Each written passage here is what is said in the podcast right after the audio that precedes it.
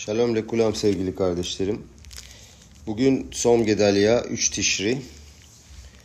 E, hepinize Som Kal, rahat oruçlar olsun. Ben geçen hafta, daha doğrusu 29 Eylül 15-9 tam Roşana'dan evvelki gün Erev Roşana e, bu kaydı yapmak ve sizlere aktarmak istedim fakat vakit olmadı. Dolayısıyla e, bugün aktarıyorum. Rav Nahmanson, e, Rav David Sevi gönderdi bana bu e, konuşmayı. Rav Nahmanson nasıl yaşamak gerekir? Keytsat nire etahayim nahon. Nasıl hayatı doğru görürüz ve nasıl doğru yaşarız? Nasıl başarılı bir hayat yaşarız şeklinde çok güzel bir aktarım yapmış. Herhangi bir peraşaya dahi değil fakat o kadar güzel mesajlar var ki hani e, senenin en anlamlı konuşması desem e, abartmış olmam. Hakikaten bunu basıp böyle baş ucunuza koyup arada bir bakıp kuvvetlenmek gerektiğinde e, okumakta fayda var. Gerçekten çok fiili ve masi yani kullanılabilecek ve hayatımızda çok lazım olabilecek bir takım mesajlar içeriyor. Gelin başlayalım. Adamın birine 300 doğar. Yolda yürürken İnsanlar ona şöyle bir bakıp bakmıyor mu diye kontrol ediyordu ve adam kendini garip hissediyordu. Kem gözden korkuyordu. Aynara. Rab'a gider ve ona sorar.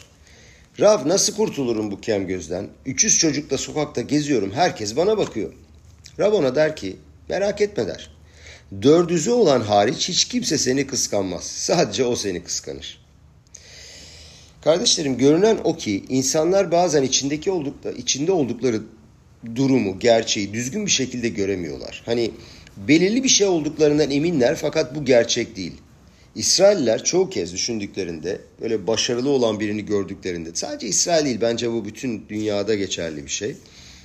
Ee, başarılı olan birini gördüklerinde birisinin hayatında her şey yolunda gidiyorsa sanarlar ki bu onların hesabına oluyor. Hani onların mazalından kısmetinden gidiyor.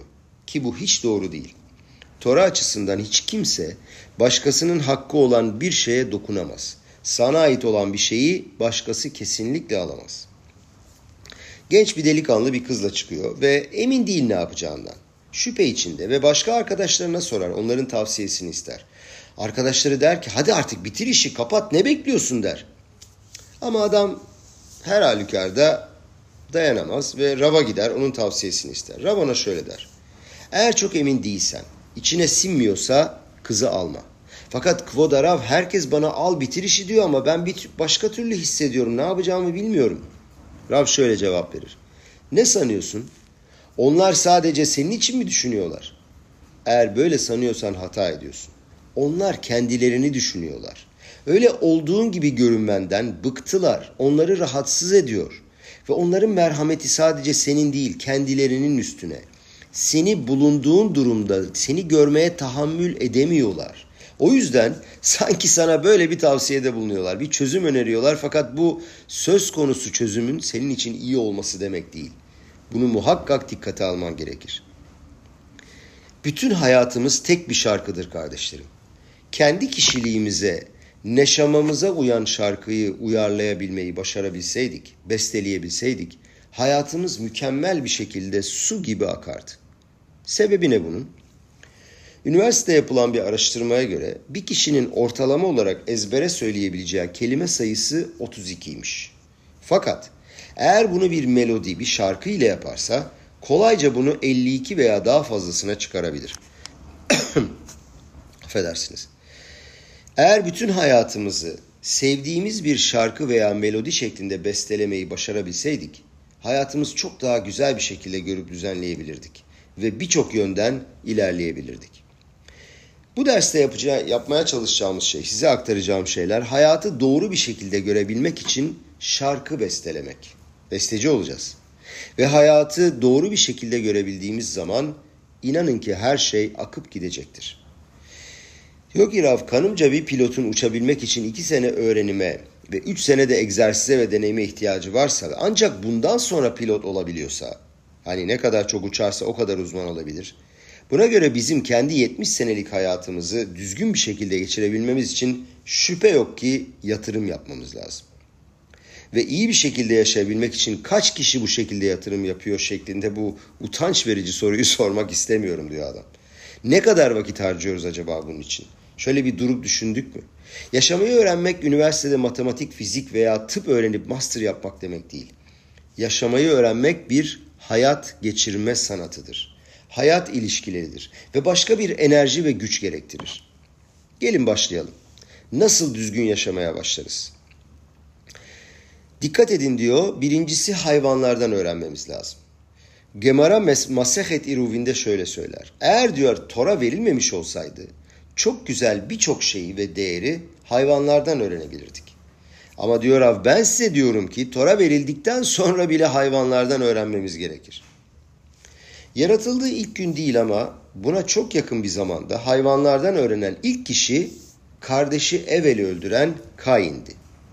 Kain öldükten sonra vücutla, ölü vücutla ne yapılacağını bilmiyordu. Ve iki tane kuş görür. Midraş'a göre bunlardan bir tanesi kargadır. Başka bir kuşla kavga eder ve daha sonra onu öldürdükten sonra toprağa kazar ve gömer. Bildiğimiz bütün, bildiğimiz ve bütün insanlığın bildiği en basit, en temel şey olan gömü işlemi bile insanın bir hayvandan öğrenmesi gerekiyordu. Onların doğal genlerinde insandan daha fazla zenginlik, gerçek ve yaşanan hayata daha çok bağlılık vardır içgüdüsel olarak. Dolayısıyla adamın her zaman öğreneceği bir şey vardır ve öğrenmesi gerekir. Kimden öğrenmesi gerekir? Hayvanlardan, hareket eden ve hareket etmeyen her şeyden. Ve daha sonra insanlardan öğrenmesi gerekir. Midraş enteresan bir cümle söyler. en adam şomeyali umafsit. Yani beni dinleyip, beni anlayan, benim dediklerimi yapıp da kaybeden hiç kimse yoktur diyor adam. Ta, gidiyor Tanrı. Akadosh Baruch diyor ki ben size her zaman mesajlar veriyorum. Size her zaman yeni bilgiler veriyorum, enformasyonlar aktarıyorum. Sadece duyabilmeniz için dinlemeniz gerekir. Baştan size söylüyorum ve diyorum ki beni dinleyip kaybeden hiç kimse yok. Sorarım size. Adamın biri gelip arkadaşıyla sohbet ederse ve ona böyle bir cümle söylerse sadece bana hayır deme. Niçin böyle bir cümle söylesin? Çünkü biliyor ki onun söyleyeceği sözlere önce bir hayırı çekeceklerdir. Tanrı gelip bize diyor ki beni duyup da bundan kayıp gören hiç kimse olmamıştır. Bu ne demek oluyor? Demek oluyor ki onun söylediklerini duyup dinlediğimde gerek Tora yoluyla gerekse talmit hahamlar vasıtasıyla bize ilk bakışta hayır diye görünecektir. Biz çok iyi biliyoruz ya. Evet sonunda şöyle bitiriyor. En adam şomeali ve mafsit. Hemen hayır dememende fayda var. Çünkü bu evettir. Fakat öyle bir evettir ki biz bunu hemen görmeyebiliriz. Bu çok önemli bir noktadır. Her zaman bu dünyadaki gerçeği yüzeyin üstünde göremeyiz. Bazen yüzeyin altındadır. Dolayısıyla biraz sabır lazım. Bekle gör ve daha sonra tanı. Bu çok çok önemli bir şey. Dünyada olup nasıl doğru düzgün yaşayacağımızı aradığımızda önceden düzgün yaşamayı öğrenen insanın kimliğini tanıdığımızda bu adamın sorduğu bir soru vardır. İyi ve doğru yaşamayı bilmeyen insan vardır. Doğru yaşamayı bilen insan vardır. Ve sordukları sorularda da fark vardır. Tora'ya göre doğru yaşamayı bilmeyen insanların bazen sordukları sorular şunlardır. Benim olmasını istediğim bir şeyler ne zaman olacak ve ne zaman gerçekleşecektir? Bunu sorarlar. Neymiş? Yaşamayı bilmeyen insanlar bunu sorarlar. Buna karşılık doğru yaşamayı bilen insan bilir ki tüm sistem önceden kararlaştırılmış ve nakledilmiştir, implant edilmiştir.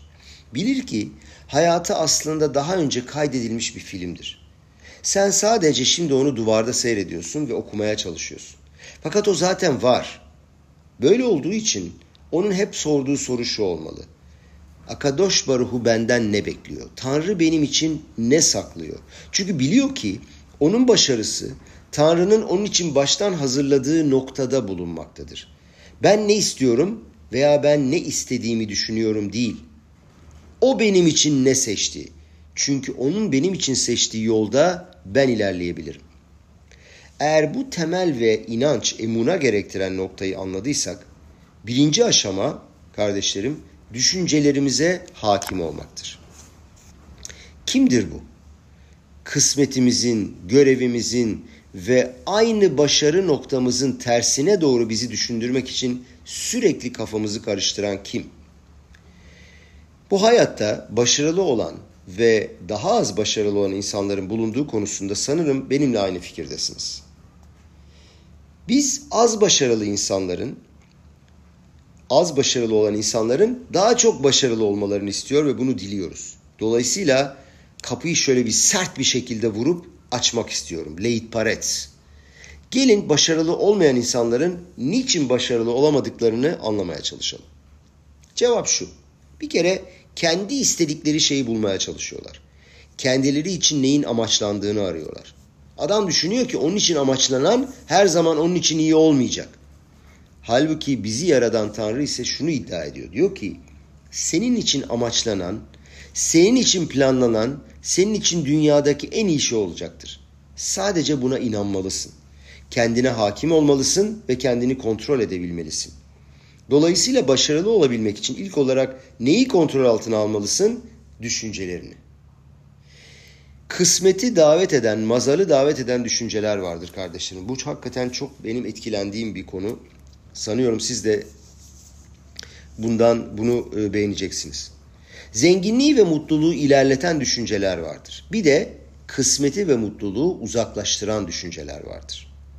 Doğruyu düşünen ve başarılı olan insan mümkün olduğu kadar gençken akışı ve kendisi için iyi olabilecek olan şeyleri, düşünceleri, içgüdüleriyle tespit eden, onların üzerine parmağını basan ve bunun tersine olacak şeylerden de uzaklaşan kişidir bize iyi gelecek mazalı ve mutluluk ve zenginliği davet edebilecek olan düşünceleri tespit edebilmek için acaba hangi tavsiyelere, hangi tiplere ihtiyacımız vardır? Birçok düşüncemiz, birçok arzumuz vardır ama işaret ne olacaktır?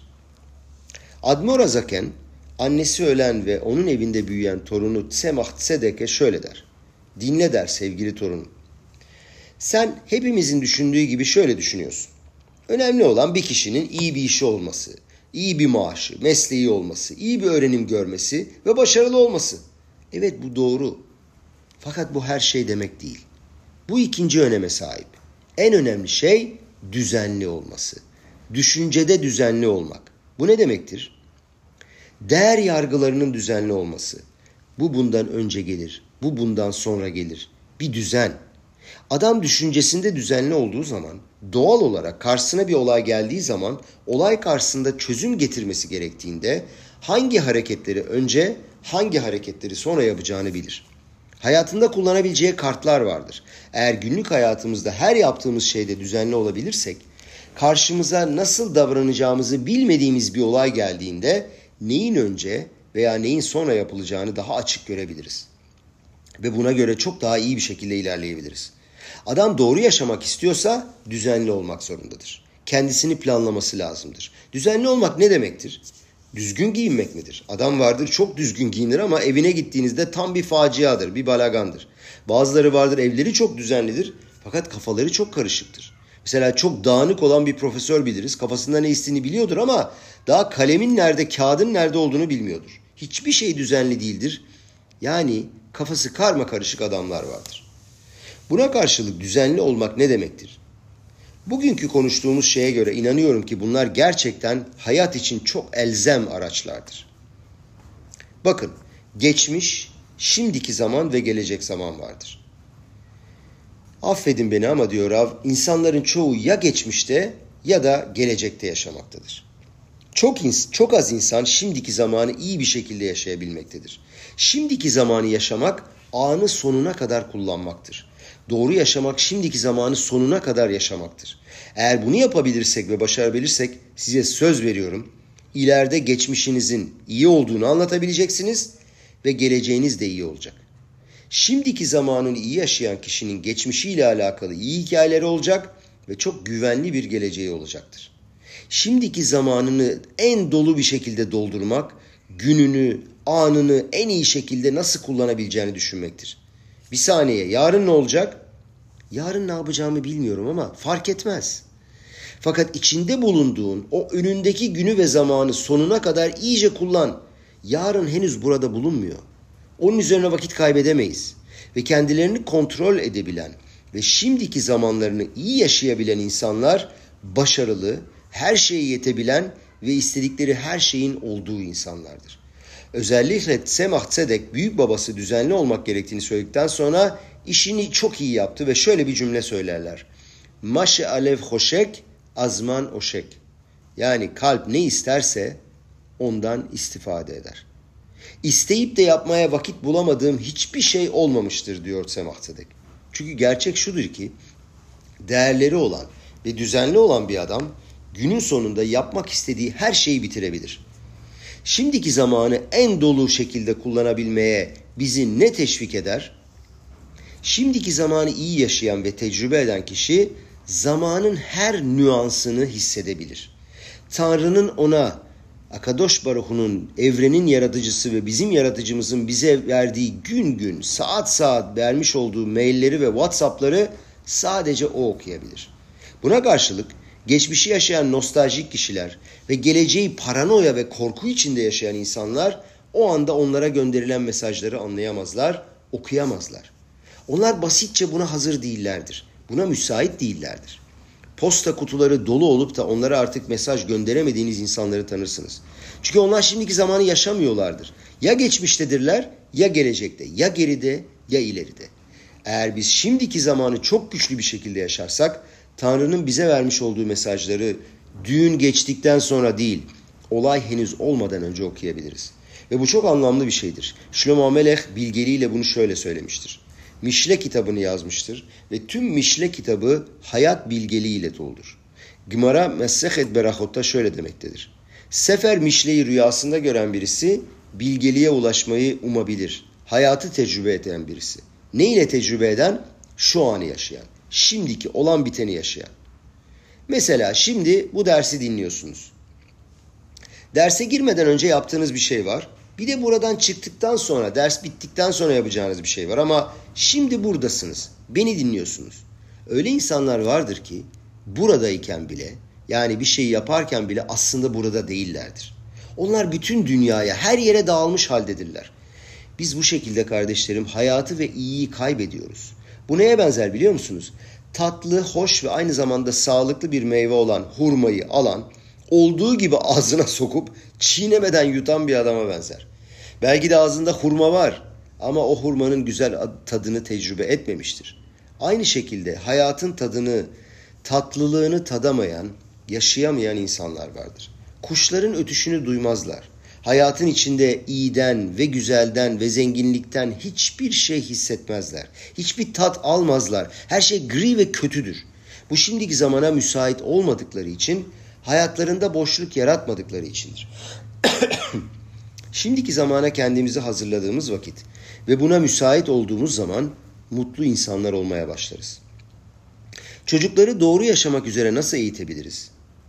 Her adamın kendine ait bir hobisi vardır.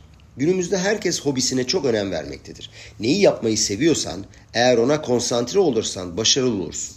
İnsanlar şöyle bir hata yapıyorlar yalnız. Diyorlar ki onlar hobinin amaçla bağlantılı olmadığını düşünüyorlar ama bu doğru değil. Hayatta başarılı olmak isteyen kişi hobisini de bir şekilde hayat amacına bağlamak zorundadır.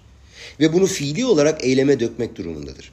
Anne babalar ve çocuklar vardır ki futbol veya basketbol gibi hobilere yapılan yatırım en önemli, en başarılı şey diye düşünürler ve bunda sonuna kadar giderler. Müthiş yatırımlar yapıyorlar, vakit ve para. Ben ise diyor, fikirsel, düşünsel ve zihinsel hobileri de geliştirmek ve desteklemek gerektiğini söylüyorum. Sadece tamamen keyif veren hobileri değil. Niçin? Çünkü adamın nefeşi, ruhu, maneviyatı üç tane şeyden oluşur diyor Raf. Habad, Hagad ve Neim. Habad nedir? Habad, hokma, bina ve dağıt. Beyin, zihin, eğitim, tahsil. Hagad, hisler, duygular. Neim ise eylem.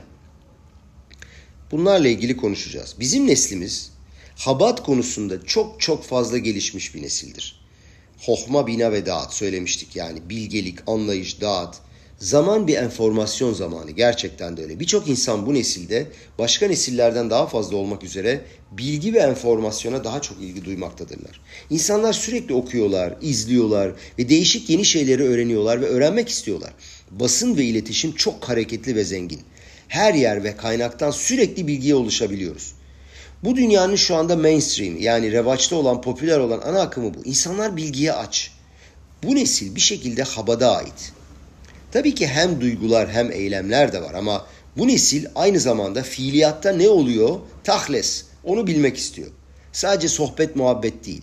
İnsanlar aynı zamanda akıl ve mantık olmasını da istiyorlar. Hayatta başarılı olmak isteyen kişinin aynı zamanda kafasını da bir şeylerle doldurması lazım. Gençlere artık bunu yapacaksın budur diyemiyorsunuz. Anlatmanız lazım, izah etmeniz lazım, mantığını izah etmeniz lazım. Dolayısıyla çocuklarımıza eğittiğimiz zaman bir şeyler yapın, bir şeyler öğrenin dediğimiz zaman kendinizi habatta, beyinde, düşüncede aramayı ve bulmaya çalışın. Ne tür düşünceler seviyorsun? Ne tür yeniliklerden ve buluşlardan hoşlanıyorsun? Bu çok çok önemlidir. Bu habatta hayatı doğru yaşamak konusunda dile getirmek istediğim şeylerdi diyor Rav. Ve e, Hasidut Habat'tan değil, Hohma Bina ve Dağıt. Bizim içimizdeki Hohma Bina ve Dağıt'tan bahsediyor. Şimdi kardeşlerim Hagat'a geçelim. Yani duygu ve hislere geçelim. Hayatın bilgeliği, hayatın doğru yaşama kısmına geçelim. Fakat duygularımızla, duygu dünyamızla ve doğru olarak. Rabbi bir fırsatta şöyle anlatmıştı. Diyor ki Rabbi Nazilerin elinden hayret verici bir şekilde kurtulmuştu ve daha sonra Amerika Birleşik Devletleri'ne gitti. Kayınpederi oradaydı ve onu karşılayacaktı. Fakat onu karşılamadı. Onun yerine başka hasitler gönderdi havaalanına. Tamam dedi normal. Kayınpederin evine gelir. Kayınvalidesi kendisine eşini karşılar. Buna karşılık kayınpeder onu görmez. çok şaşırır. Onunla karşılaşmaz. Karşısına çıkmaz.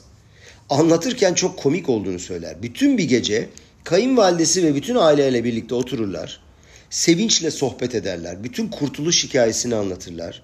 Ve hem kızını hem de beni çok seven kayınpederi diyor. ikinci odada oturmaktadır ve bize şalom demek için odasından çıkmamaktadır. Başta bunun sebebini anlamamakla beraber daha sonra ortaya çıktı ki bu adam çok çok duygusal bir adamdı. Bu demek oluyor ki bizi gördüğünde oluşacak olan heyecandan dolayı bayılabilirmiş. Bu yüzden kendini durdurmuş.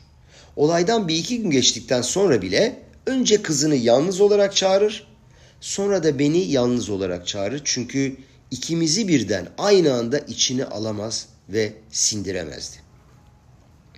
Bunu okuduğumda diyor Rav Nahmanson, kendi kendime şöyle düşündüm. Bu kadar büyük bilge bir adam buna rağmen kendisiyle savaşıyor. Hasidik olarak çok meşhur bir savaş bu. Beyin kalbe ve hislere hükmediyor. Kanımca bu çok iyi bir örnek ve anahtar olabilir. Yani şunu söyleyebilmek için anahtar olabilir. Her adam her durumda, her yaşta ve herhangi bir zeka seviyesinde, her tür sadiklik seviyesinde beynin kalbe hükmedebileceğini, kendisine telkin etmesi ve kendisini ikna etmesi gerekir. Yani kalbin tamamen yok olmasından bahsetmiyoruz. Fakat beynin kalbe hükmetmesi gerekir. Burada da o adam ne yaptı? Kendisinin o anda duygusal olarak çok büyük sıkıntılar yaşayacağını düşünerek ne yaptı? Bir dakika dedi dur. Ben hemen onlarla karşılaşmayacağım. Bir iki gün geçti bir sakinleşti. Sonra kızını çağırdı. Sonra kayınpederini sonra Rabi'yi çağırdı.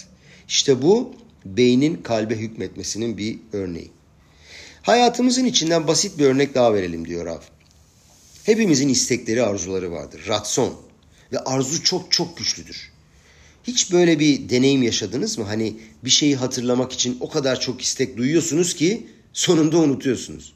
Bir şeyi gerçekleştirmeyi çok istediğiniz halde o olay olmuyor. Bir keresinde yeni bisiklete binmeyi öğrenen bir çocuk gördüm diyor. Öğrenirken düşüp kalkıyordu sürekli ve birden 17 metre ileride küçük bir taş görür. O taşa varabilmek için muazzam bir manevra kabiliyetine ihtiyacınız var. Fakat bütün bunlara rağmen o taşa kadar gelir ve sonra çat diye yere düşer. Niçin? Adam o taşa gelebilmek için o kadar yüksek bir arzu duyuyordu ki bu diyor onu durdurdu. Aşk dünyasında da bu şekilde olduğunu söylemek istiyorum diyor Rab. Çok fazla sevgiyi arayan ve isteyen bir insan o kadar istiyor ki bunu bulamıyor. Bazen biraz mesafe bırakmak zorundasın. Biraz isteğini sakinleştirmek zorundasın. Diyor ki Rab sizi korkutmak istemiyorum aslında ama yine de bunu söylemek istiyorum. Göklerdeki sistemde şöyle bir durum vardır. Bir şeyi delicesine çok istiyorsan onu elde edemeyeceksin. Ve artık istemekten bıktığın vakit o anda alacaksın. O çok güçlü isteğin yarattığı baskıyı indirdiğin anda. Şöyle bir örnek veriyor ki bu benim hayatımda da geçerli. 17 sene boyunca dünyadaki bütün tedavi yöntemlerini deneyen bir çift tanıyorum diyor. Ve bir türlü çocukları olmadı.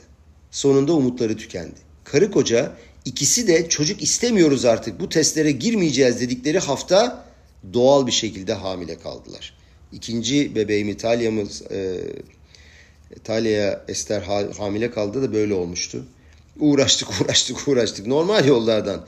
Ya dedik tamam artık olmayacak bu iş. Ve o hafta Ester hamile kaldı. Gerçekten böyle bir şey var kardeşlerim. Bir şeyi çok fazla istediğiniz vakit mazal kapanıyor. Diyor ki burada da beyler bayanlar 17 sene boyunca hamile kalma olasılığını öteledi diyor adam ve kadın. Bu herkes bu şekilde demek değil fakat böyle bir şey var. Bu aşırı bir örnek. Ne insanlar var ki bir şeyi o kadar istiyorlar ki kısmetlerini kapatıyorlar. Otsri metamazal. İlerleme şanslarını durduruyorlar. Çünkü beyin kalbe hükmetmek zorunda. Bu birinci şey. Arzularını kontrol et. Gereğinden fazla güçlü ve etkili olmadan. Çünkü böyle olduğunda yukarıdan aşağı siyah bir perde iniyor kısmetini, hislerini, mantığını, aklını, her şeyini kapatıyor. Hiçbir yere ilerleyemiyorsun. Bazen sen bir şeyi bir kimseyi o kadar çok istiyorsun ki bir de bakıyorsun o istemiyor. Birden işler yürümüyor, birden işler tıkanıyor. Arzunun pedalına sürekli bütün gücünüzle basmayı durdurun. Böyle yapınca göreceksiniz ki o olay gerçekleşecek. Birisi Rabbi arayatsa gelir ve der ki ben fıkra anlatmayı çok seviyorum Rav der. Fakat bende fıkralar ve paylaçoluk yapmak kontrolümün dışında. Bütün gün fıkra anlatıyorum ve kendimi durduramıyorum. Kendimi durdurmayı başardığım ve artık fıkra anlatmayacağım diye karar verdiğim anda bile bu sadece birkaç saat sürüyor sonra yeniden başlıyor. Rabbi ona bir mektup yazar ve şöyle cevap verir. Senin bu durumdan kurtulmana imkan yok der. Sadece tek çarem var. Kabalat ol. Ne demek kabalat ol? Bir yükü kabul etmen lazım. Yani öyle bir karar alacaksın ki sabahtan başlayarak acaba söyleyeyim mi, söylemeyeyim mi diye düşünmeden ağzından hiçbir kelime çıkarmayacaksın. Ta ki kendini dengeleyene kadar. Belirli bir süre boyunca buna devam edeceksin ve bu şekilde fıkra anlatmaya da imkanın olacak. Ve iyi bir şekilde kabul edileceksin. Fakat anlaman lazım ki başlangıçta bu senin için çok sert bir karar alma süreci olması lazım. Yani beyin kalbe hükmetmesi lazım. Bunu özellikle de bizim neslimiz için söylüyorum. Bizim neslimizde özellikle Amerika Birleşik Devletleri'nde her beş kişiden biri sakinleştirici antidepresan kullanıyor. Niçin? İnsanlar çünkü gereğinden fazla stres ve gerginlik içindeler. Çünkü çoğunluğu kendilerine böyle ağır bir karar, kabalat ol almıyorlar. Hiçbir şey için kendilerine, önce kendilerine hayır diyemiyorlar. Hiçbir şeye hayır yok. Her şey evet. Evet, evet, evet.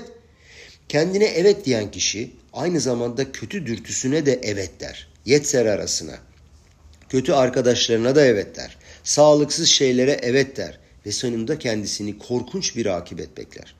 Kabalat ol derken herhangi bir açıklama olmadan söylüyorum.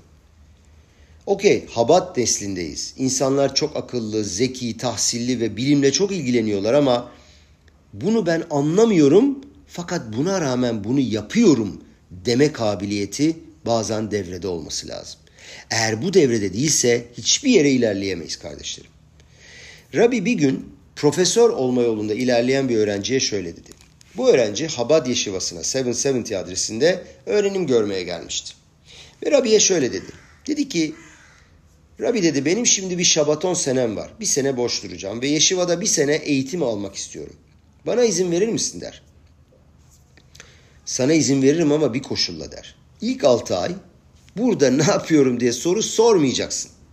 Bu özel yerde ne yaptığını sana kendine açıklayabilmek için hiçbir rasyonel aracın yok. Affedersiniz şunu düzeltmem lazım kendine. Hepimizin anlaması lazım ki tüm hayatımız bu şekildedir. Bazen yeni bir yola çıkarız ve bu yol hakikaten bizim iyiliğimiz içindir. Fakat henüz bunu içimize sindirebilmek için gerekli araçlara sahip değiliz. Buna hazır olmamız lazım. Herhangi bir fikir dile getirmeden, herhangi bir şey öne sürmeden, hayır demeden, ne hissettiğini söylemeden. Ben sabah kalkıyorum, bunu yapıyorum, ilerliyorum ve kendimi tamamen nötralize ediyorum. Yani ne diyorsunuz şimdi diye sorabilirsiniz bana. Bütün duygularımızı nötralize mi edelim? Rabbi Natan Mi Breslev Sefer Likutey Alachot kitabında şöyle izah ediyor. Diyor ki her adamın kalbinde iki tane şarkı vardır. İyi şarkı ve kötü şarkı. İyi duygular ve kötü duygular. Seni inşa edecek olan yol bir de seni yıkacak olan yol. Diyor ki Rav senden iyi şarkıyı nötralize etmeni istemiyorum. Senin kötü şarkıyı, iyi olmayan duygularını nötralize etmeni istiyorum. İyi olmayan duygular bazen de başlangıçtaki duygulardır. Nereden biliyorum? Kolat halot kaşot. Aranızda bir şeye başlayıp ta başlangıçta zor gelmeyen oldu mu? Her zaman böyle olmuştur. Her başlangıcın kaderi budur. Bu ışık ile kabın birleşiminin bir parçasıdır. Evliliklerde de böyledir, iş dünyasında da böyledir. Bazen de ilk kurulan ilişkilerde, bazen seyahatte, her şeyde başlangıçta böyledir. Ne zaman bir olayla ilgili iyi ve kötü diye fikrimizi dile getirebiliriz? Softov, akoltov. Bir şeyin en sonu iyiyse her şey iyidir. Olayları sahada olduğu gibi göremezsin. Dolayısıyla hayattaki başarının sembolünden ayrılamaz halde olan şey yirat şamaim kabiliyetidir. Yani Tanrı korkusu. Ne demek istiyoruz? Şimdi Tanrı korkusunu tabi sadece cezadan korku olarak görmemek lazım. Bir saygı olarak görmemiz lazım ki bunu izah etmeye çalışıyor Rab şu anda. Diyor ki unutamıyorum diyor. Bir ders veriyordum diyor. Kadınlar sağ taraftaydı. 7 veya 8 sene önce ve Tanrı sevgisi, insan sevgisi hakkında biz ders vermiştim. Orada bir tane kadın oturuyordu bir soru sordu. Rab dedi niçin yirat şamayim gerekiyor? Yani niçin korku gerekiyor? Sevgi yetmez mi? Sevginin yetmesi lazım ava. Diyor ki bu biraz Tel Avivli sorusu diyor. Sevgi şehri. Temelde önemli olan ne? Sevgi, tolerans. Avrupa'da böyle. Bu hem doğru hem doğru değil.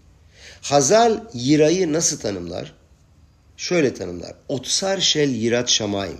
Yani yirat şamayim hazinesi. Buna karşılık sevgiye sevgi hazinesi demezler.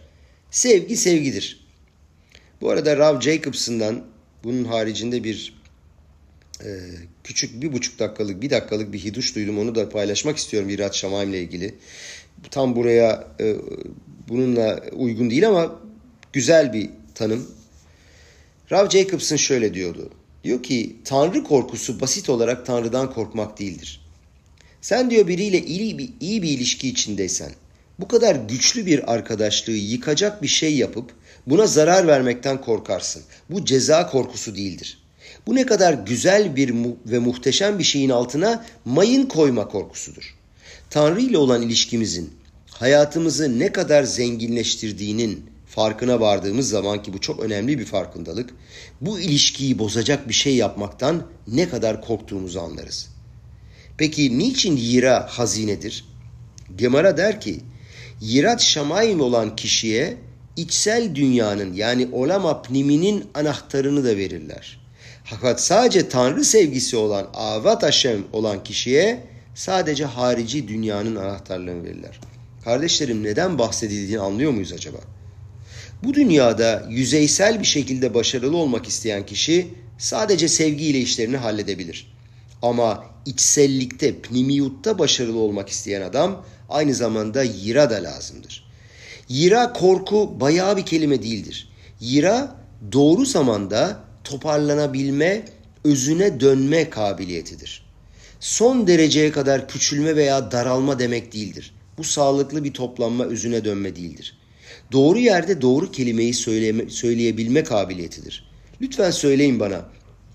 Böyle bir kabiliyet, doğru yerde doğru kelimeyi söyleyebilme kabiliyeti sevgiden mi yoksa korkudan mı, yiradan mı kaynaklanır? Tabii ki yiradan. Kendini frenleyebilme, dizginleyebilme kabiliyeti. Doğru yerde, doğru zamanda, doğru kelimeyi kullanabilen adam belirli bir düzeyde kendini kısıtlama kabiliyeti olan kişidir. Biz Yahudilerin doğal özüne dönmesi nedir bilir misiniz?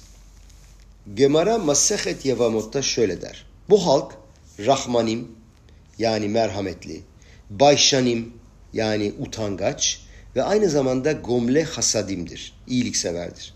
Gerçekten de kardeşlerim İsrail milletinin tarih boyunca böyle olduğunu görüyoruz. Müthiş bir şey bu. İsrail'in dışında, içinde, dindarlık durumu ne olursa olsun hiçbir şey fark etmez. Kimseye şimdiye kadar zararımız dokunmamıştır. Almış olduğu eğitim bile fark etmiyor. Yahudi halkı gibi yok. Enkmo Yahudim. Niçin utangaçlık bu kadar önemli bir şey? Ne var diyor utançta? Kimi insanlar vardır başka birinden bir şey kabul edemezler. Zor gelir onlara. Hoşuna gitmez. Utanırlar. Bir de küstah ve kibirli insanlar vardır. İsterler, talep ederler ve istediklerini aldıklarında sanki bu onların haklarıydı, haklarıydı gibi hissederler. Magiale. Utangaçlık bir kişinin manevi dünyası için, ruhu için ne demek oluyor? Bağla Sulam kitaplarının birisinde, kitaplarından birisinde bununla ilgili ilginç bir şey söylüyor. İlginç bir psikoloji. Diyor ki sen iç dünyanda ne kadar bu bir utanç elementiyle birlikte oluyorsan bu senin Tanrı'ya daha yakın olduğuna, olduğuna dair bir işarettir. Utanç elementi senin tanrısallığa ne kadar yakın olduğunu alakalı bir ölçü birimidir. Yani sonsuzluğun karşısında oturduğun zaman utanç ile dolu olmamak mümkün değildir. Gerçekten gördüğümüz vakit Akadosh Baruhu'nun büyüklüğünü, yaratmış olduğu harikaları biz kimiz deyip hakikaten utanıyoruz. Eğer her zaman aynanın karşısında duruyorsan, eğer sen her zaman aynanın karşısında duruyorsan ve tüm tanımış olduğun sadece kendinsen, sadece kendini görüyorsan, narsist bir adamsan o zaman utanma kabiliyeti olmayan bir insansın. Gerçek utanç. Düşünün bir kere kendi karşında oturasın, kendi karşında otururken niye utanasın ki? Fakat eğer tüm dünyanın yaratıcısı karşısında duruyorsan ve onun seni gözlediğini biliyorsan, eğer tanrısallığı, onun senin üstündeki kontrolünü yaşıyorsan utançla dolu olmamak mümkün değildir. Bu utanç seni sağlıklı bir şekilde kendi özüne döndürmektedir. Bu şekilde aptallıklar, zararlı şeyler yapmazsın. Bu seni inşa eder fakat yıkmaz. Bir de insanı suskunluğa iten utanç ve korku vardır ve bunu da biliyoruz. Fakat bir de kabul edilebilir sağlıklı bir utanç vardır. Böyle bir durumda böyle bir durumda olduğun zaman ihtiyaçlarını affedersin anladınız ne ihtiyaçların olduğunu dışarıda yapmazsın. Kibar ve terbiyeli olmayı bilirsin. Bağırıp çağırmazsın, hava atmazsın. Benim canım böyle istiyor, bu şekilde yapmak istiyorum gibi kibirli ve küstah bir şekilde konuşmazsın. Çünkü utanırsın. Kimden utanırsın? Akadosh Baruhu'dan. Etrafındaki Tanrı'nın suretinde yaratılmış olan insanlardan utanırsın. Utanç direkt olarak alçak gönüllülüğe aittir. Çok şükür insanların kendi değerlerini bildikleri bir nesilde yaşıyoruz. Etrafındaki kişilere de kendi değerlerini bilmelerine yardımcı oluyorlar. İnsanlar etrafındaki kişilerin egolarını şişirmeyi de biliyorlar. Bütün bunlara karşılık kişinin gerektiğinde kendi değerini bilip özüne dönmeyi bilmesi, bazen çenesini kapaması ve alçak gönüllü olması çok önemlidir. Bazen böyle şeyleri biz ararız. Tanrım lütfen birini gönder de beni bir durdursun, beni frenlesin. Yola çıkıyorum, duramıyorum. Nasıl duracağımı da bilmiyorum. Tora diyor ki, çaresiz kaldığını düşündüğün şeyleri al. Ve biliyoruz ki hepimiz bazen dünyada çok çaresiz kaldığımız zamanlar olmuştur. Ben bu dünyada hiç kimsenin çaresiz kalmadığı bir durumun olduğunu sanmıyorum. Ve gözlerini yukarı kaldırıp diyor ki, gözlerini yukarı kaldırıp diyor ki, Tanrım yapacak hiçbir şeyim yok. Ne yapacağımı bilmiyorum. İşte böyle anlar varsa ki vardır muhakkak diyor. Bu anları al, onları kaydet, fotoğrafını çek ve bir yerde sakla. Onları çoğalt ikiyle çarp.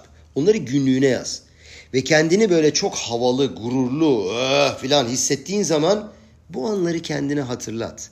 O kendini çok özel hissettiğin zaman bunları hatırla ki ve de ki ben bu kadar da her şeyi yapabilen böyle sonsuz birisi değilim. Benim de çaresizliklerim var. Ne yani şimdi bu dersten sonra eve çaresiz kaldığımız zamanların düşüncesiyle dönelim mi istiyorsunuz diyor abi. Böyle mi yapalım yani? Tam tersi kişisel güçlendirmeye ihtiyacımız yok mu? Şöyle bir örnek veriyor buna karşılık. Rabbi Shimon Bar Yochai 13 sene bir mağarada yaşadı. Gemara Masehet Şabat'ta şöyle anlatır.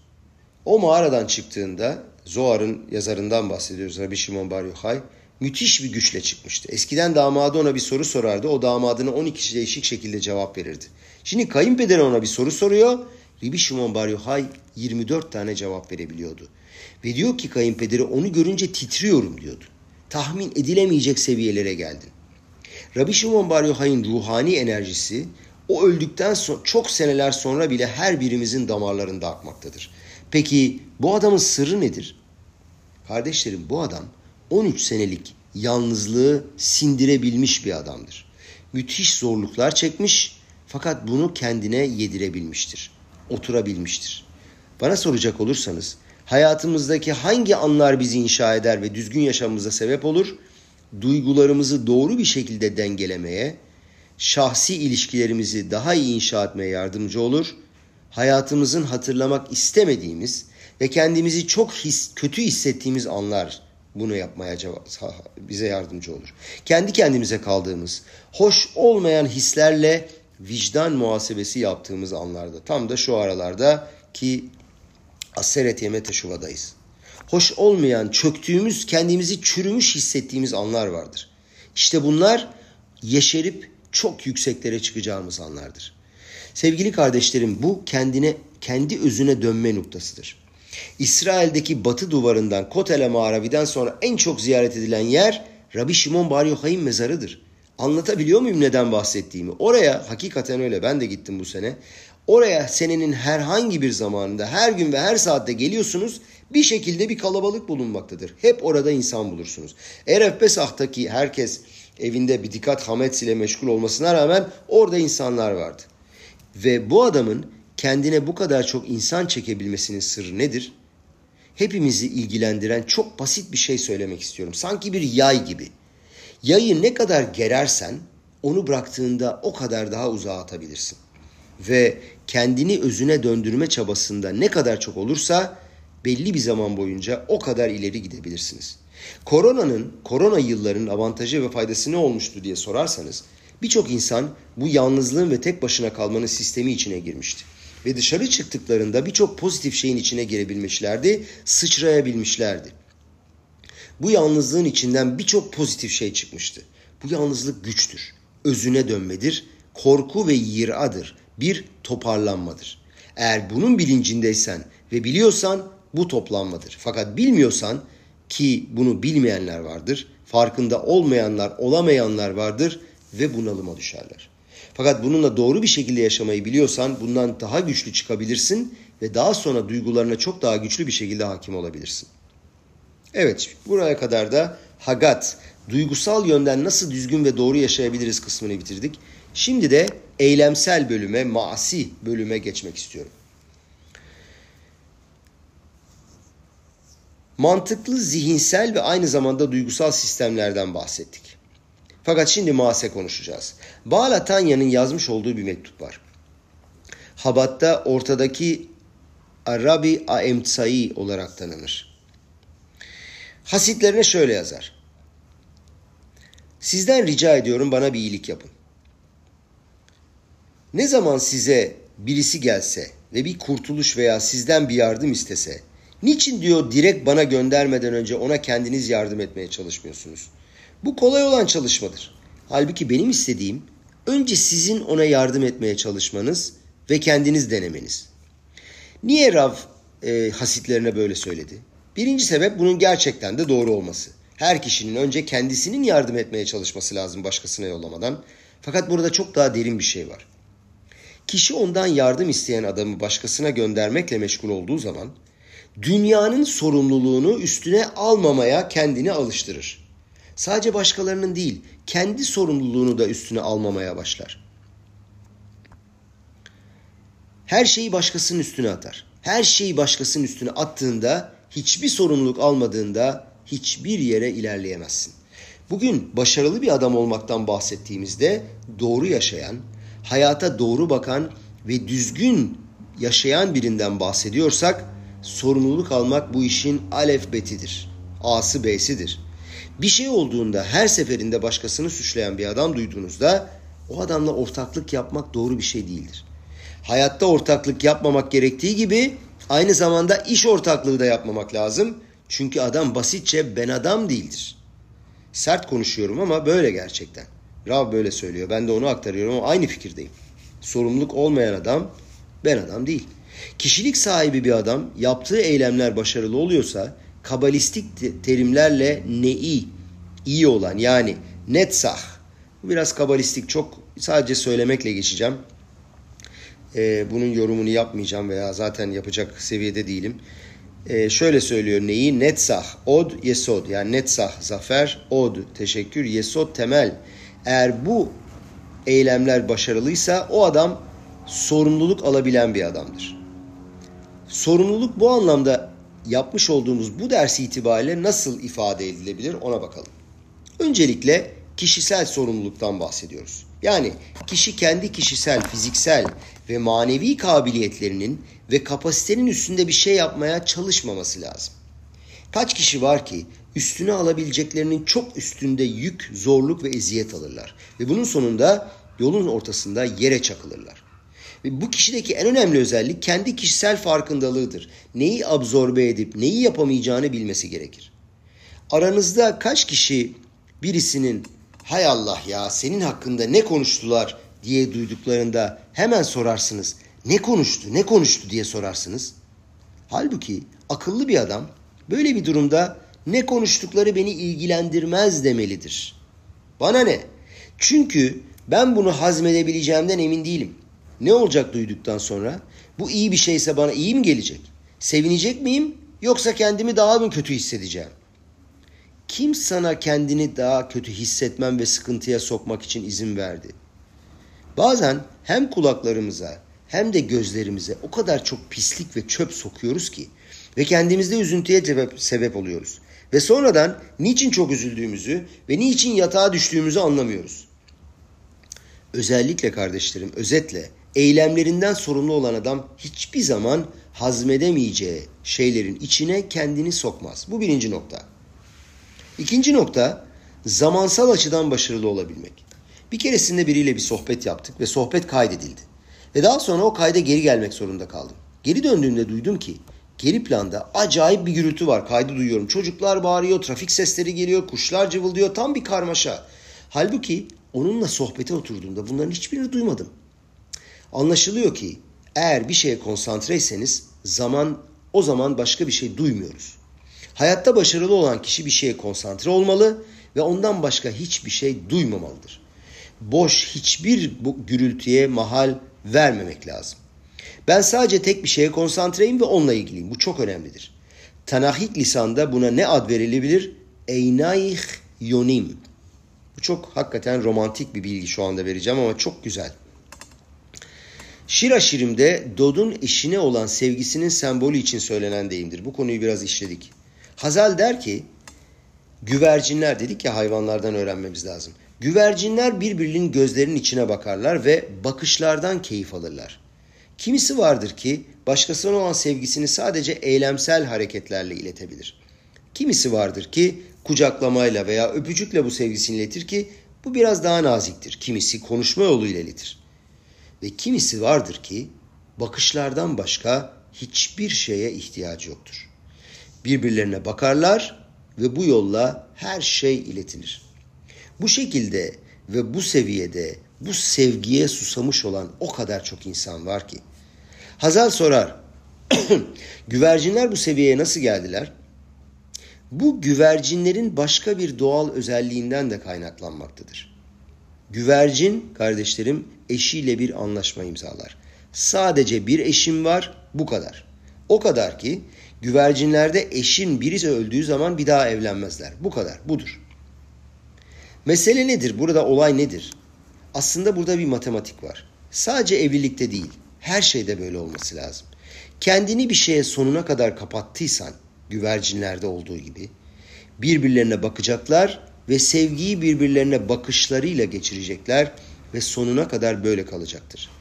Fakat eğer sen bin tane yere, şeye, işe bölünürsen, her yaptığın işi daha yüzeysel yapmaya başlarsın ve dağılırsın olayları derinlemeye ince, derinlemesine inceleyemez ve nüfuz edemezsin. Olayların içsel derinliğine ulaşamazsın. Dolayısıyla doğru yaşamak ne demektir? Doğru yaşamak birinci olarak konsantre olmaktır. Bu konsantrasyon bana muazzam güçlü bir sevgi verir. Peki bu bana geriye döner mi? Bana bir şey verir mi? Bakın David Emeleh nasıl söylüyor. Yomam aşemeş lo yakeha ve areyah balayla. Gündüz ve gece güneş sana zarar vermeyecek ne de geceleyin ay zarar verecek. Gama şemeş lo yakeka. Ne demek istiyor diyor Rav. Bunu soruyor. Ne demek istiyor güneş de zarar vermez diyerek. Güneş bütün odak noktasını, fokusunu belirli bir şeyin üstüne koyduğu zaman güneşin ışınları karşısında siyah beyaza döner. Daha sonra siz bu şeyin üstüne baktığınız zaman onun gerçek rengini göremezsiniz. Onun gerçek özünü göremezsiniz. Öyle görünüyor ki özellikle gölge bizi dengeliyor. Bir takım şeyleri olduğu gibi görebilmemiz için. Ne demektir hayatta güneş ve gölge? Daha önce söylediğimiz gibi bazen bir şeyin üstüne inanılmaz müthiş bir arzu ve istek duyarız. Ve çok fazla istediğimiz için de doğru görmeyiz. Niçin görmeyiz? O güneşin fazla ışığı yüzünden. Güneşin ışığı yüzünden. Parlaklık yüzünden. Birazcık karartmamız gerekir. İşte o zaman resmi gerektiği gibi görebiliriz. Bu şuna benzer. Bazen böyle bir fotonun üstüne gereğinden fazla flash geldiği zaman öyle bir parlar ki sanki beyaz rengine dönüşür. Fakat bu gerçek değildir. Bu gerçek fotoğraf değildir. Biz gerçek hayatı istiyoruz. Ve gerçek hayatı görebilmek için bazen gölge koyabilme kabiliyetimizin olması gerekir. Nasıl yazılı pasukta? Gambet selem italeh iş. Gölgesinde de adam yürüyecektir. Eğer gerçekten hayatta doğru şeyleri deneyimlemek istiyorsak italeh bahayım. Hayatta yürümek istiyorsak, ilerlemek istiyorsak, düzgün yaşamak istiyorsak betselem. Tsel kelimesinden geliyor. Yani eylemlerimizde bazen biraz olayları karartarak, gölge yaparak. Şimdi bu karartma olayı kişinin kesin olması, kendisini kesin bir şekilde ifade etmesidir. Önündeki şeyleri düzenlersin. Sadece bir şey göreceğim, başkalarını görmeyeceğim dersin kendini bir tek noktaya güçlü bir şekilde konsantre ederim ve bu belki de başlangıçta sormak istediğiniz soruya cevap olur. İnsanlar niçin gereğinden fazla böyle gelişi güzel yayılırlar? Çünkü her şeyi kapmak ve yutmak zorundalarmış gibi hissederler. Oraya, buraya, şuraya, her tarafa elimi koymazsam eğer kaybederim. Daha önce hakkında konuştuğumuz Rabit Semah Tzedek yedi tane oğlu varmış. Oğulların hepsi özel, büyük, akıllı, sadık ve keskin zekalı çocuklarmış. Ve her biri babaları hayattayken bile ciddi yatırımları varmış. Cemaatin sponsorlarıyla ilişkileri varmış. Birçok hasitle ilişkileri varmış. Pardon. Kendi bet midraşları vardı ve hepsi babaları hayattayken bile admordular. En küçük çocuğunun halbuki hiçbir şey yoktu. Ve ne oldu? Hasidutu o teslim aldı. Habad'ı o devam ettirdi. Arabi Amaraş. Niçin böyle oldu?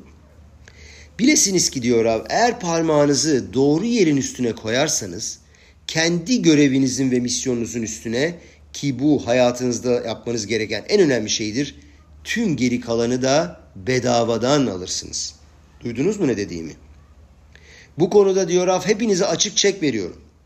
Kişi eğer gerçekten hayatında yapması gereken şeyin üstüne tam olarak odaklanabilirse, ve bunu bütün kalbi ve ruhuyla yaparsa bunun haricindeki çaba sarf etmesi gereken her şeyi ücretsiz bir şekilde bedavadan alır.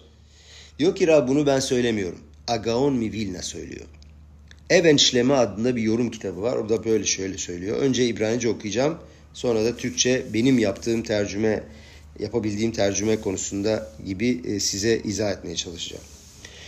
מה שאדם בעל תאווה משיג בקנייני עולם הזה, אחרי טרחה ועמל ועבודה של שנים על גבי שנים, משיג הבוטח בשם בלי עמל וטרחה, עד שגם בעל תאווה שטרח לא mevin כיצד השיג זה יותר ממני ואני טרחתי. Şöyle diyor.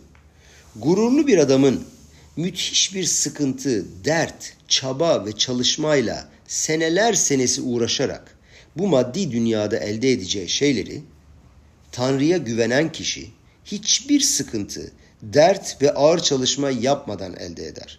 O kadar ki sıkıntı çeken adam diğer adamın ondan daha fazla elde etmesini ve kendisinin bu kadar eziyet çekmesini anlayamaz.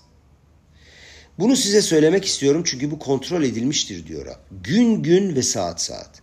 gerçekten kendilerine ve neşamalarına, kişisel özelliklerine ait olan şeyin üzerine doğru zamanda, doğru yerde yatırım yapan aynı insanlar ve biraz olayları karartanlar, hani geri kalan şeyler için onlar için gölge yapanlar ve kendilerini başka bir şey, başka her şeyin üstünde karartanlar e, işi bilirler. Fakat kendilerini başka bir şey, başka her şeyin üstüne konsantre etmeye ve odaklanmaya çalışmazlar. Ve bu insanlar hem maddiyatta ve hem de maneviyatta başarılı oldular. Buna gerçek bir örnek verelim. Bir fotoğrafı resmeden bir ressam düşünelim. Resimde iki kısım var. Önce genel çizgileri ve silüetleri çiziyor. Mesela bir insan yüzünü çiziyorsa önce yüzün etrafında genel hatları çizer ve daha sonra yavaş yavaş yüzün detaylarını, yanakları, burnu, gözleri ve kulakları düzenlemeye başlar. Peki bu resmi bir resmi ne yaşatır? Genel adamın temel hatları mı yoksa sanatçının küçük ince hatları ve detayları mı? Tabii ki resmi yaşatan küçük ince hatlardır. Daha büyük, daha özel bir sanatçı olan ressam kendini nasıl ifade eder? Resimdeki küçük bazı noktaları daha da kesin bir şekilde ortaya çıkardığı zaman. Bunu yapmış olduğu şey, bu yapmış olduğu şey resme hayat verir. Bir örnek şudur. Bundan alınacak ana fikir de şudur. Bilesiniz ki diyor, hayatınızdaki küçük şeyler yani tanahik lisanda apahim aktanim size sanki lüzumsuz, boş gibi görünen marjinal şeyler sizin hayatınızdaki komple resmi ortaya çıkaran şeylerdir. Dolayısıyla adam gelip bana sorduğu zaman ne gerek var ya diyor bu mitzvanın bütün küçük detaylarını araştırma öğrenmeye. Genel olarak öğrenmek yeter. Bekadol öyle diyor. Genel olarak şabatta çalışmıyorum. Niçin bu kadar çok detay almam lazım? Bekadol öğreneyim yeter. Sizin gerçek kişisel karakterinizi gösteren resim o küçük hatlar ve detaylar olmadan hiçbir zaman komple olmaz. Sadece genel olarak bazı şeyleri begadol, bazı şeyleri yapmayı bilenler doğru ve düzgün hayatı elde edemezler. Doğru hayat yaşayan hayattır. Yaşayan hayat ise resimdeki gibidir. Bu resmi yaşatan içindeki küçük hatlardır, büyük genel hatlar değil. Bir söz daha. Hayatta başarılı olmanız için bilmeniz lazım ki diyor, hayatın gerçeği çok açık ve seçiktir. Temizdir, güzeldir, pırıl pırıl parlar ve onu biliyorsunuz. İyi de o zaman problem ne? Problem şu, unutuyoruz. Bugün biliyoruz, yarın unutuyoruz. Fakat bize pencereden, kapıdan tekrar geri döner. Onu tekrar biliriz, anlarız ve tekrar unuturuz. Hayat devam eder ve o tekrar geri döner. Tekrar biliriz ve unuturuz. Bu zaman aşımı, bu tarihin geçmesi ve tedavülden kalkma kanunu ile bizim savaşmamız gerekir. Bize gerçekten uyan, bize ait olan ve özümüzü belirten o noktaları elimize almak. Sabah, öğle ve akşam onlara tekrar tekrar geri dönmemiz gerekir. Öyle bir yapalım ki bunu bir daha unutmayalım. Adamın biri Rabi'ye der ki, ya der her zaman yeni kararlar alıyorum. Yeni bir sayfa açıyorum. Hayatımda açtığım bu yeni sayfalardan bir matbaa kurulabilir. Fakat henüz tüm bu kararlarımın uygulamalarına ulaşamadım. Rabbi der ki sana bir tavsiyem var. Almış olduğun kararı bir kere not al. Yatmaya gitmeden önce onu bir oku. Onu uygulamanı istemiyorum diyor. Sadece oku. Bu kararın senin üstünde durduğunu ve daha sonra uygulamış olduğun karar olduğunu görmekten şaşıracaksın. Bizim problemimiz iyi kararları uygulamak istememek değildir. Esas problem şudur ki hayatın akışı ve gerilimi içinde onları unutuyoruz. Kişi yürüdüğünü ve aktığını fakat o noktayı hatırladığını ve ondan kaçmadığını gördüğü andan itibaren başarıyı görecektir. Konuşmanın sonuna doğru bir nokta daha konuşmak istiyorum diyor Rav. Hayatta başarılı olmak istediğimiz zaman her zaman şu soru sorulur. Bir dakika ya. Sadikler, iyiler eziyet çekiyorlar. Belki biraz da kötü olmak lazım. Kötüler iyi. Hiçbir soruyu kendini sordunuz mu? Niçin kötülerin yolu başarılı oluyor? Doğrudur ki kötüler genelde başarılı olur fakat sadece başlangıçta. Sadıkların da sadiklerin de genel olarak kaybettikleri ve başarısız oldukları görülür. Fakat o da sadece başlangıçtadır. Hazal bunu kendi dillerinde söyler. Şöyle söylerler. Areşayim thilatam şalva sofam yisurim. Kötülerin başlangıcı sükunet ve huzur, sonları ise sıkıntılıdır. Sadikim thilatam yesurim sofam şalva. Sadıkların başlangıçları sıkıntılı fakat sonları sükunet ve huzurdur. Hepimiz sadığız kardeşlerim. Hepimiz aynı tenceredeyiz. Hepimizin başlangıçları zordur fakat ilerlemeyi bilmemiz lazım. Sonuç olarak adalet her zaman ortaya çıkar. Fakat bu sonunda belli olur. David Amelech bunu teyilimde şöyle söylemektedir. Tzedek lefanav yalech ve yasem le derech peamav. Sofo shela tzedek lenatseyah. Adalet önünden gidecek ve adımlarını yola koyacak. Daha önce yaptığımız iyilikler önümüzden gidecek ve yolumuzu açacaktır. İyilikler dürüstlük ve adalet sayesinde gelecektir ve adaletin sonu başarmaktır. Bunu hemen göremezsin. Fakat gerçek şudur, işin sonunda her zaman gerçek olayı fetheder. Fakat bunun için sabırlı olman gerekir. Bizden istenen en büyük haber ve talep budur. Yaptığınız şeylerde başarılı olmak istiyor musunuz? Gerçekle ve dürüstlükle yürü. O hiç kimseye böyle görünmeyecektir fakat eninde sonunda son gülen iyi gülecektir. Şimdi de son ve dördüncü bölüme geçiyorum diyor Rav. Başka insanlara doğru bir şekilde yaşamayı öğretebilmek için ne yapmamız gerekiyor? Yani başkasına doğru yaşamayı öğretebilmek için önce senin bunu tanıman lazım. Kimi insanlar vardır, başkasının test edilmiş ruhunu anlamak için yatırım yapmaya hazır değillerdir. Başkasını anlamak için hiçbir şey yapmazlar. Diğer kişilerin engellerini anlamak için yatırım yapmaya hazır değillerdir.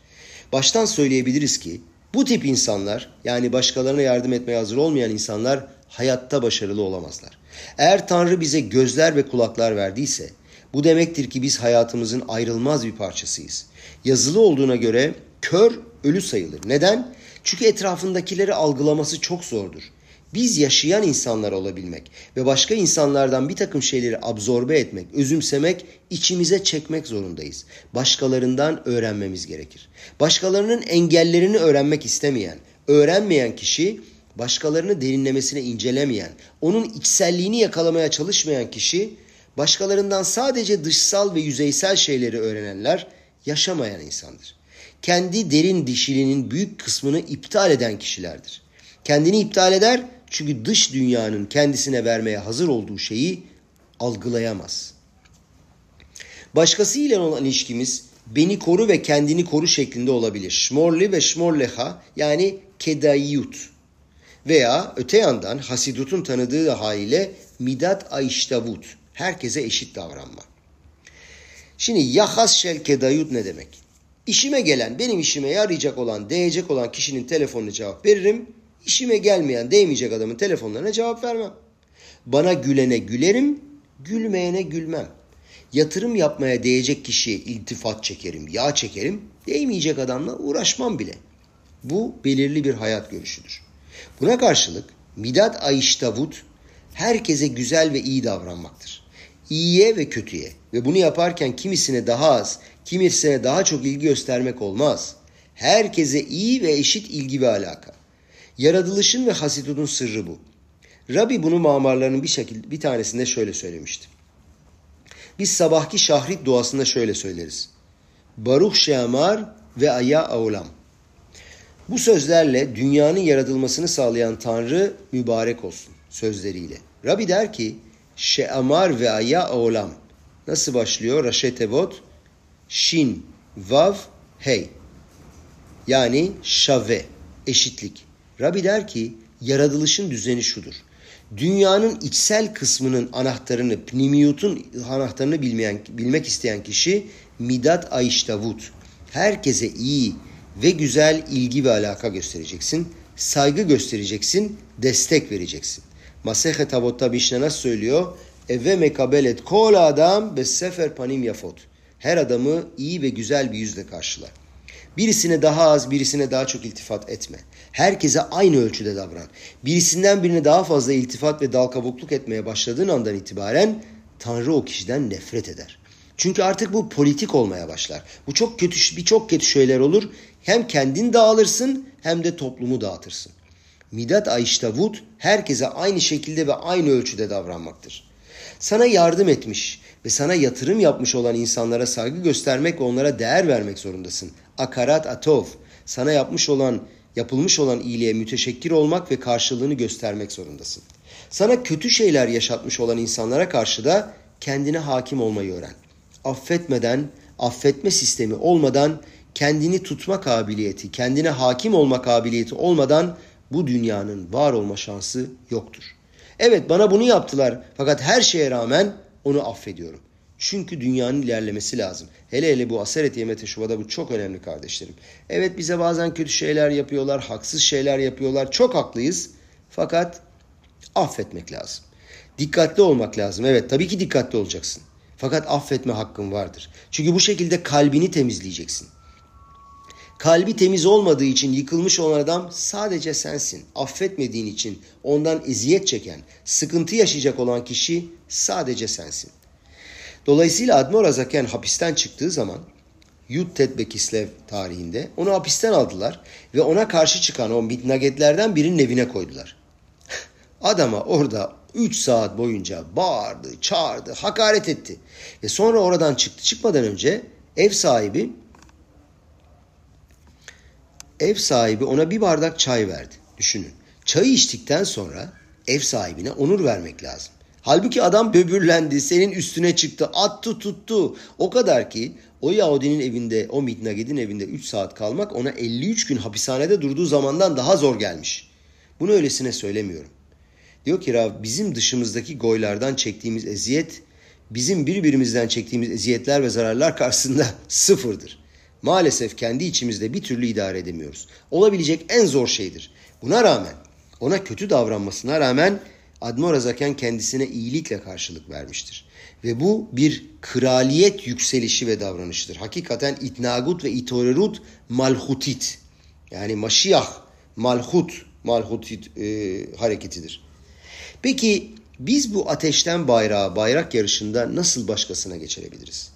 Hayatı doğru ve düzgün yaşayabilme konseptini başkalarına nasıl geçirebiliriz?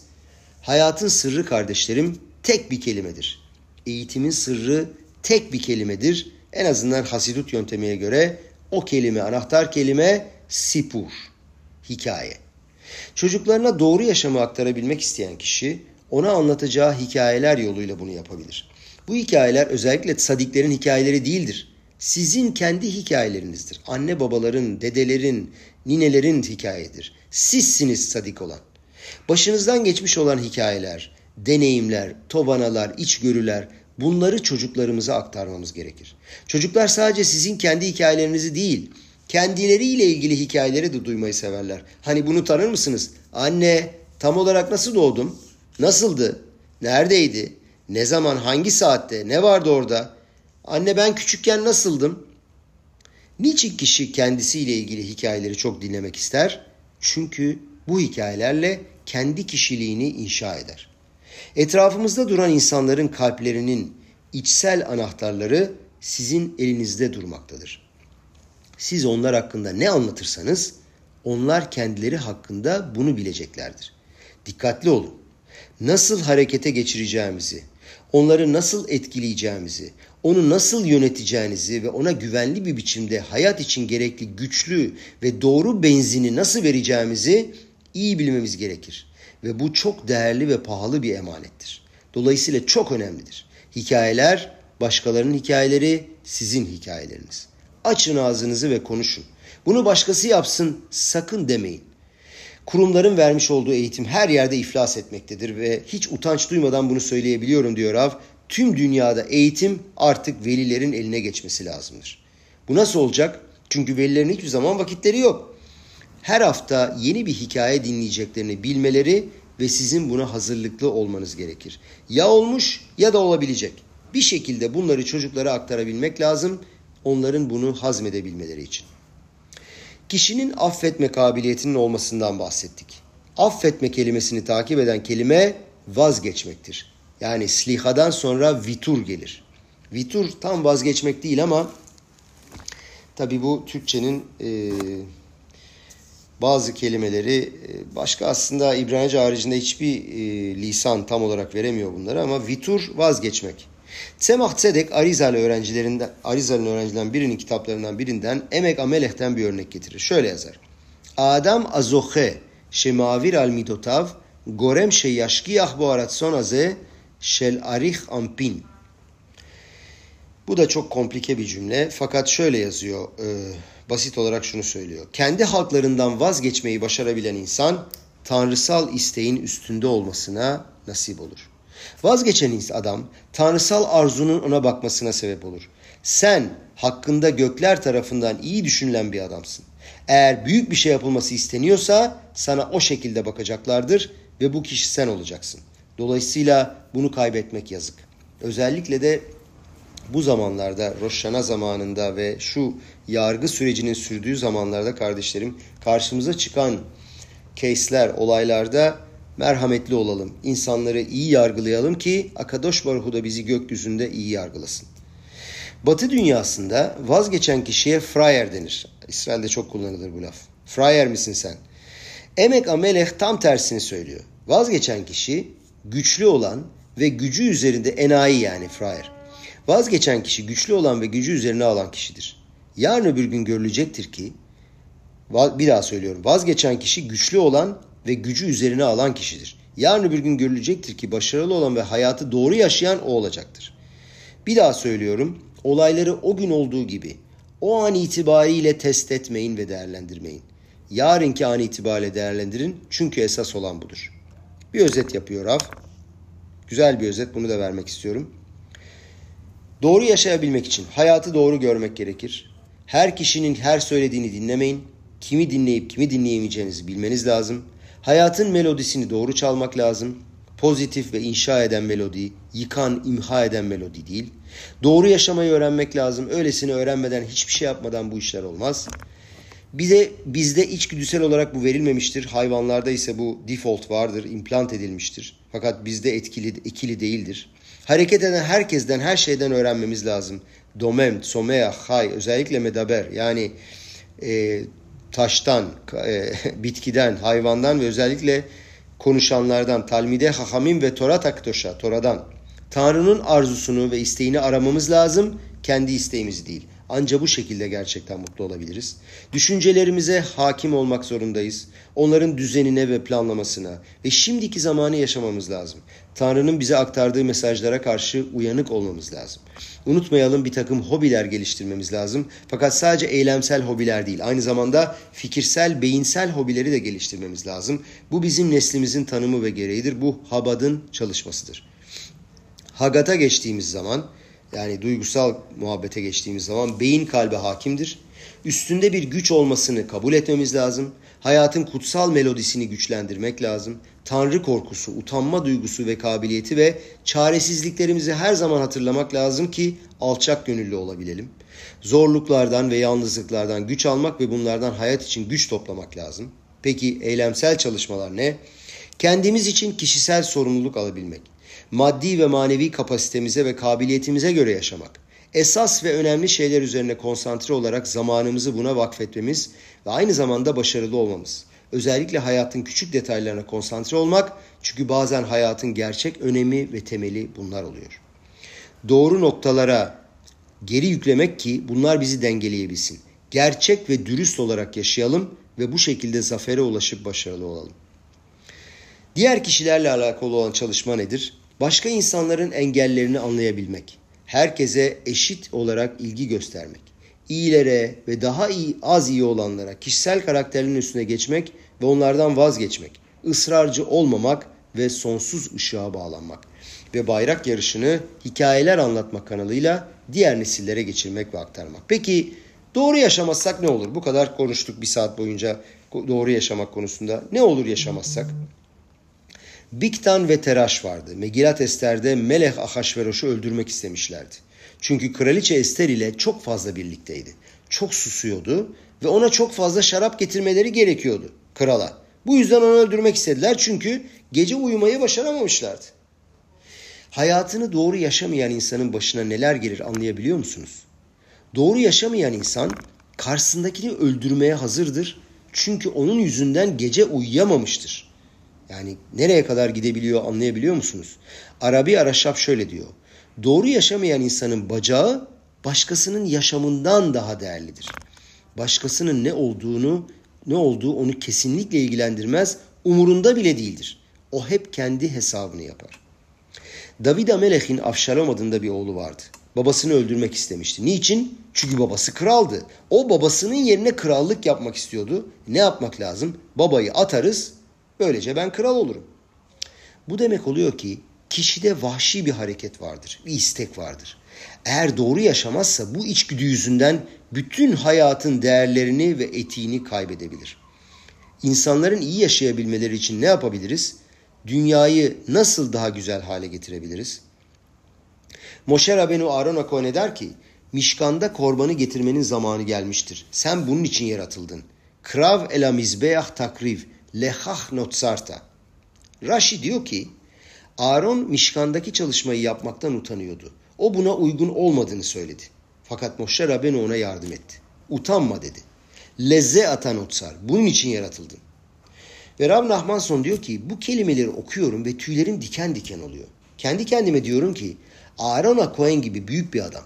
Kendisiyle direkt olarak Tanrı'nın konuşmuş olduğu bir adam. Ve adam kendisini tanımıyor. Birisinin ona, tamam Moshe Rabbeinu ama birisinin ona utanma bunun için yaratıldın demesine ihtiyacı var. İşte senin görevin bu. Etrafımızda bulunan insanlara verebileceğimiz en önemli hediye onlar hakkında kendilerine hikaye anlatmamızdır. Kendilerinde olan iyiyi onlara yansıtabilmektir. Onları doğru yere yönlendirip onları ayakta tutabilmektir. Kendilerine doğru bir şekilde algılayabilmek için ve kendilerine değer verme kabiliyetini onlara vermektir. Bu insan için en önemli şeydir çünkü adam kendisini o kadar çok tanımıyor ki, kendi kimliğini o kadar tespit edemiyor ki. Bakın David Amelech'i ele alalım. David Amelech'ten bahsediyoruz. Kral olarak meshedildikten sonra ona görünen bir kişi olmuştu ve onu öldürmek istemişti. Krallığa isyan ve ihanet etmişti. Bunun adı Naval Akarmeli'ydi.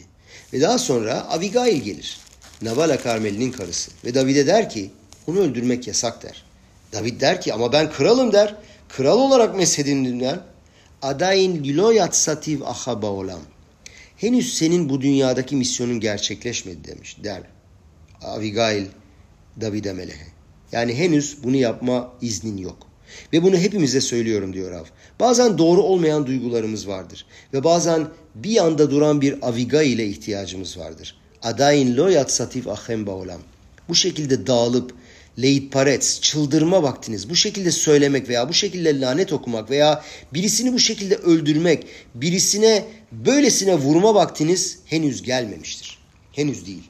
Sizi dengeleyecek olan birisi, dışarıdan birisi bunu çok iyi yapabilir ve şunu bilin ki çok büyük insanların bile bu röntgene, bu saydamlığa, aynaya, yardıma ihtiyacı vardır.